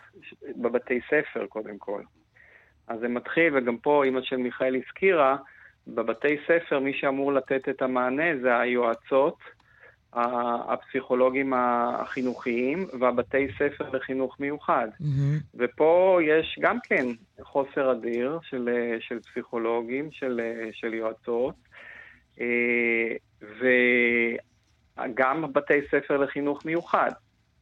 אה, למשל, הרבה ילדים אה, שמגיעים אלינו לאשפוז, ואני מנהל מחלקת של אשפוז של ילדים אה, בתל השומר, כשאנחנו צריכים אה, לשחרר אותם אחר כך אה, לבית ספר לחינוך מיוחד, אין, אין כיסא, אין מקום לש- לשחרר את הילד. אה, אז, אז אני, מה שאני מדגיש זה המסגרות מסביב, מסגרת אחת של חינוך, שהיא גם אמורה להיות אחרי אשפוז, אבל יותר חשוב מזה, היא אמורה להיות לתת את המענה לילד שבמצוקה, לאתר אותו במוקדם בבית ספר, היא, היא חסרה. כדי שלא להגיע בכלל לאשפוז, כי המטרה היא ו- תמיד לא להגיע כן. לאשפוז.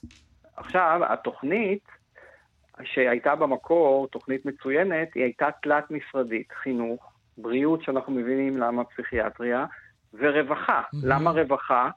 כי יש הרבה ילדים היום במדינת ישראל, גם באשפוז וגם לא באשפוז, שצריכים פתרון פנימייתי. אני היום שאני צריך, ולא בנמצא, אני שאני צריך לשחרר היום ילד מאשפוז בפנימייה, הוא צריך להמתין חודשים ארוב- ארוכים ולא נמצאת בעבורו מסגרת. ואז איפה הוא נמצא? הוא נמצא בבית, או שהוא נתקע באשפוז בבית חולים. ולכן, מה שאני רוצה להדגיש עכשיו, אנחנו מגיעים לנושא התקציבי.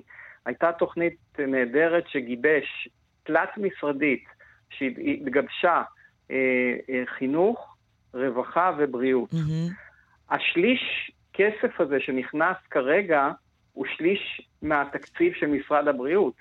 אבל התקציבים שהיו אמורים לעבור מזה לחינוך, לפסיכולוגים החינוכיים והיוצאות, לרווחה, לעשות לא רק מסגרת של פנימיות, גם פעילויות אחרי הצהריים. ילדים עם אה, מצוקות נפשיות, מעבר לטיפול הפסיכולוגי והפסיכיאטרי שהוא חשוב, הם צריכים גם מסגרת אחרי הצהריים. כן. והיה צריך עובדות סוציאליות שתתכללנה את הפעילויות אחרי ואתה הצהריים אומר, מה, של ילדים, את הכסף, המועדוניות. הכסף אז הזה לא הגיע. לא בכלל. אז יש לנו שליש מה, מהבריאות, שזה חצ... שליש מהבריאות, שזה בעצם התלת-משרדית, מהכל, כן. כי אין, כן, בדיוק. ואתה אומר, ההסתכלות התלת-משרדית הזאת, שהיא כל כך נדרשת וכל כך חשובה כן. בסיפור הזה, בעצם לא קיימת. כן. אמ, אנה, משפט אחרון שלך אמ, עם שר הבריאות, משה ארבל, אני- שנראה שהוא מאוד קשוב לנושא הזה. הדבר הראשון שהוא עשה במסגרת העבודה בתור שר בריאות עלה- היה ללכת למרפאה, מרפאת בריאות הנפש אה, בעכו, ולהבטיח שהיא תישאר פתוחה. מה, מה את אומרת לו? האמת היא שאני אני הייתי אומרת שני דברים. אחד, אה, בתור מי שנתקלת לא מעט, אה, בעיקר במסגרת המיון אה, אה, בצוות, אה, אני רואה כמה הצוות רוצה לעזור. אני רואה כמה אנשים שאנחנו נתקלים בהם רוצים לסייע. הם פשוט לא יכולים. ואני חושבת שחשוב שיבינו שכשהילד נמצא בבית, הוא נמצא עם הורים שאוהבים אותו ורוצים לעזור ולהגן, אבל הם לא יודעים איך לעזור לו. ו- ואנחנו לא מקבלים שום עזרה ושום הדרכה. כן. ובסופו של דבר זה מקבע אצל הילד את הבעיה. ו- והמצב שלו מידרדר, ואנחנו... את, את יודעת, אחד הפסיכיאטרים שפגשתי אמר לי, את צריכה להבין שהילד שלך חולה, אבל אם תתייחסי אליו כמו לחולה, הוא יהפוך לנכה. וזה היה משפט שהיה מאוד קשה לשמוע. והילד שלי באמת חולה, ו- ואם היה לו שבר, הוא כבר מזמן היה מקבל גבס. אבל השבר שלו הוא בנפש. כן. ואני לא יודעת איך להציל אותו כרגע, כי אף אחד לא עוזר לי. אנה, תודה רבה שדיברת איתנו וששיתפת. אה, אני מקווה שזה... יעז- וקטי, משפט סיום שלך. כן, המקרה של מיכאל באמת אה, מאוד אה, עצוב, והוא אחד ממאות באמת שמחכים, ואני רוצה להגיד לך שיש לא רק מחסור בפסיכי, ב, ב, במיטות ובמקומות אשפוז, אלא גם בפסיכיאטרים, גם בפסיכולוגים וגם העמותות שעוזרות למשפחות האלה, גם הן מוצפות וקורסות. כך שאת יודעת, לפני uh, כמה חודשים עשיתי כתבת תחקיר על הנושא הזה, ופרופסור גיל זלצמן, מנהל בית החולים גאה, הגדיר את הנושא הזה של, של העלייה אה, ב- בילדים שסובלים, מ- בילדים ובני נוער שסובלים מדיכאון, חרדות ובעיות אה, אה, פסיכיאטריות אה, כפיגוע המוני. והממשלה, המדינה חייבת לשים בראש סדר העדיפויות שלה את בריאות- את הבריאות הנפשית של הילדים, כי באמת, היום מי שתופס מיטה הוא בר מזל, אבל אז מהר מאוד מפנים אותו מהמיטה הזאת, ואין סיכוי טוב אה, לעזור לו ולהציל אותו. ואני אגיד אני עוד רוצה מה... להוסיף, אני אגיד רק? עוד... כן, בוודאי. בוודאי, לגבי כן. המיטות אשפוז, אז לא, זה לא מופיע בתוכנית התקציבית אה, של שנה. הם לא, לא נותנים את הדעת לצורך בלהרחיב את אה, מיטות האשפוז, בייחוד בנוער, שם המצוקה היא הכי גדולה. כן, ואני אגיד בהקשר הזה משהו שאנחנו דיברנו עם אה, מתמודד נפש מבוגר, עם אבנר כאן, בהקשר של סגירת המרפאה במזור אה, בעכו, והוא אמר, אני בזכות זה שהמדינה השקיעה בטיפולים שאני קיבלתי במרפאה, אני היום בן אדם מתפקד.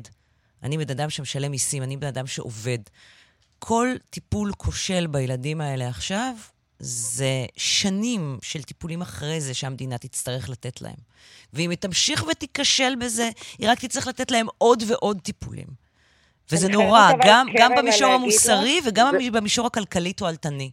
אני חייבת מה? רגע להגיד לך שחוץ. מזה, כמובן. כן. חוץ מזה אנחנו שוכחים שהילד שלי היום בן שש, אבל בסוף הילד הזה, הוא יהיה המבוגר שצריך להיות אזרח פרודוקטיבי במדינה וללמוד ולה- ולהתגייס ו- ולתת מעצמו למדינה שהוא חי בה. איך הוא יעשה את זה אם אף אחד כרגע לא עוזר להציל את הנפש שלו? אני- צריך להבין שהם העתיד שלנו, ואנחנו מכשילים אותם. אנה, תודה רבה שדיברת איתנו. פרופסור אה, דורון אה, גוטהלף, אה, מנהל החטיבה לפסיכיאטריה של הילד והמתבגר בתל השומר, יושב ראש איגוד הישראלי לפסיכיאטריה של הילד והמתבגר, וקטי דור, ראש תחום הבריאות שלנו. תודה רבה לכם. תודה. תודה. פרסומת ותכף נחזור. 1148 כאן בסדר יום, שלום לדפנה מאור. שלום. עורכת הכלכלה העולמית דה מרקר. בואי נדבר על בעיות גלובליות. כן. הצעירים עושים פחות סקס, זה לא התחלה של בדיחה, וזה רע לאנושות ורע לכלכלה. זה כבר, זה. זה זמן כבר, התופעה הזאת, נכון?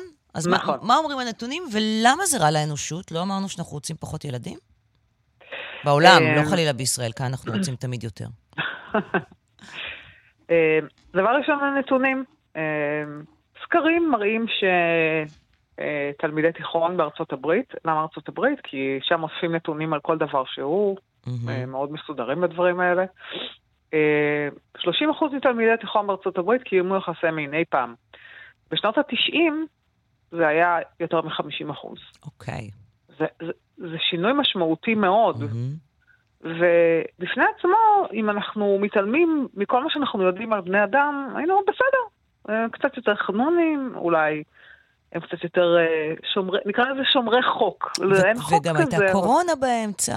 אז... כן, אבל זה, זה, קורה עוד, זה קורה עוד לפני הקורונה. עוד לפני אומרת, הקורונה, אני- אוקיי. הירידה היא עוד לפני הקורונה. ירידה עוד לפני הקורונה, והקורונה כמובן הביאה עוד קפיצה חזקה בזה. עכשיו, מה התהליכים בעצם שאנחנו מדברים עליהם פה? אנשים מתרחקים אחד מהשני, פחות קשרים בין בני אדם. וזה, רע, רע לאנושות, רע לאנושות ברמה של הבן אדם האינדיבידואל, שאנחנו יודעים שלהיות ביחד עם אנשים זה טוב לבריאות הפיזית שלנו, לא רק הנפשית. וממש מערכ, המערכת החיסונית מגיבה לבידוד, בגלל זה דרך אגב היה מאוד מאוד קשה בסגרים של הקורונה. את יודעת, יש, יש, יש ביקורת על זה, שאנשים לבד נהיים יותר חולים. זו מחלה, דרך אגב, אה, שר הבריאות של ארצות הברית הכריז על מגפה חדשה, בדידות. הבדידות. מהמם. ואיך, ואיך צריך לטפל בה, הוא מנסה לטפל בזה, כמו שמטפלים במגפה של מחלה שהיא ביולוגית, נקרא לזה. עכשיו, מה שקורה כתוצאה ואגב, מזה... זה- אנחנו מייחסים את הבדידות בעיקר לגילאים מבוגרים והגיל השלישי, אבל לא, היא בכל הגילאים, עד כדי כך שבבריטניה יש גם שרה לענייני בדידות. גם הם הבינו שיש פה מחלה. אני חושבת שוב, איך שהעולם בנוי והחברה כבר התנתקה ממבנה משפחתי גדול ושבטים וכולי, אז כאילו טבעי שאנשים מבוגרים יותר אה, בודדים, אבל למה צעירים יותר אה, מרגישים יותר בודדים? יש המון המון סיבות, טכנולוגיה שמנתקת אותם ונותנת להם גירויים, את יודעת, בטח ביולוגים ורופאים יכולים להסביר את העניין של הסיפוק המיידי שנותנים מסכים. לא משנה מה עושים בהם, משחקים משחק- מחשב אלים, או, או קוראים אה, איזשהו פוסט, או, ש, או שמסתכלים בפורנו. זה נותן איזשהו משהו שמושך אותך הלאה מלצאת החוצה ולהתאמץ, לפגוש אנשים. תחשבי כמה קשה זה להגיע למגע אנושי אינטימי, אה, צריך לצאת ולהכיר ולנסות, וזה לא הולך, ולקבל דחיות. ו... ו- וכל העניין, וצריך להגיד בהקשר הזה, אבל זו נקודה נורא חשובה, שהאינטראקציות הבין-אישיות, בין אם אינטימיות ובין אם חבריות, הם משהו שכנראה הוא קריטי לבריאות הנפשית שלנו ולבריאות הפיזית שלנו. נכון, נכון. זו נקודה שנורא. חשוב להבין אותה. שוב, אני אומרת, אה, זה כבר נחקר, המערכת החיסונית עצמה מגיבה לבדידות ולניתוק ולניכור הזה, כמו שהיא מגיבה למחלה. עכשיו, מפעילה את ההגנות, וההגנות האלה, זה לא הגנות שצריכות לפעול במקרים האלה, הן שומרות עלינו במקרי חירום, הן לא אמורות להיות, לא, כן, אז כדוריות אוקיי. דם לבנות, אז, פלק אוקיי, על ה... אז הבנתי למה זה רע לאנושות, כן. למה זה רע לכלכלה. למה זה רע לכלכלה? מכיוון ש... אה, טוב, אז כדור הארץ עמוס בבני אדם, ואנחנו אומרים שהוא, אה, שיש עומס יתר, אנחנו הורסים את הסביבה, וכל הדברים האלה נכונים. אבל בקונסטלציה הנוכחית שבה אנחנו נמצאים, יש מדינות שבהן האוכלוסייה יורדת. אין מי שיעבוד. אדם צעיר, אנשים צעירים, ויפרנס בעצם את מי שיוצא לפנסיה. עכשיו, אנחנו לא שינינו את חוקי הפנסיה בצורה כל כך דרמטית, ועדיין צריך לשלם קצבאות, שזה בעצם ביטוח. לאנשים במשך 30 שנה אחרי שהם פורשים מעבודה. והכסף הזה פשוט ייעלם אם לא יהיה מי שיעבוד ויכניס את הכסף הזה לקופת המדינה. זה, זה גורם לטלטלה אדירה בכל מה שחושבים על היחס בין אה, האדם והפרט והמדינה, המגזר הפרטי, העסקים ו- ו- וכך הלאה. ו- ו- ואת רואה שממשלות נכנסות לפאניקה כתוצאה מזה. אנחנו על סין, שבו הממשלה עושה מאמצים עילאיים לגרום לזה שאנשים כן, נקרא לזה, יתחתנו ויעשו ילדים, כי פתאום הם הבינו שאין טוב, זה אחרי ילדים- שבמשך שנים הם הנדסו את, ה, את האוכלוסייה שלהם לא להביא כן. ילדים. הכל עניין של שיווי משקל, ו- וזה בדיוק הנקודה, אנחנו, בני אדם תמיד מגזימים לאיזשהו כיוון. מהמם. ואז, ואז נוצרות אוכלוסיות שמתמעטות. עכשיו, זה קורה במקומות נדירים, יחסית נדירים, יפן, דרום קוריאה וטיוואן, אבל אה, זה מתפשט, גם באפריקה יש ירידה חדה בילודה. Hmm. Uh, התוצאה, uh, העתיד לא ברור, זה לא רק זה, גם משפחות ואנשים שיש להם ילדים. שוב, אני לא uh, באה פה כאדבוקטית או משהו כזה. יש להם איזשהו מבט קדימה לעתיד, הם צריכים להיות באיזשהו מבנה מסוים שהוא, שהוא יותר ארוך טווח מאשר אדם שהוא רק לעצמו. וגם זה מאוד משפיע על הכלכלה והחברה. תחשבי על בן אדם שיושב בודד, מבודד, ואין לו ילדים, והוא כל היום קורא רק דברים, הסתות וכל מיני רשתות חברתיות. הוא יכול לצ- לצאת ולעשות מעשים קיצוניים, כי כל ה-state of mind שלו שונה. אה, וזו בעיה, זו בעיה חברתית. עכשיו, אה, בישראל כמובן אנחנו בעיה הפוכה. פה, פה הוא... הוא מלאו את הארץ. ומלאו את הארץ. כן. טוב, ועם הסימן קריאה הזה אנחנו נסיים את שיחתנו המדכדכת. אין הגדרה אחרת, דפנה. דפנה מאור. כל הצעירים כן. להתעורר. אין ברירה, חמודים ברחבי העולם, לכו תעשו ילדים. עורכת הכלכלה העולמית דה מרקר, דפנה מאור, תודה רבה לך שדיברת איתנו. תודה.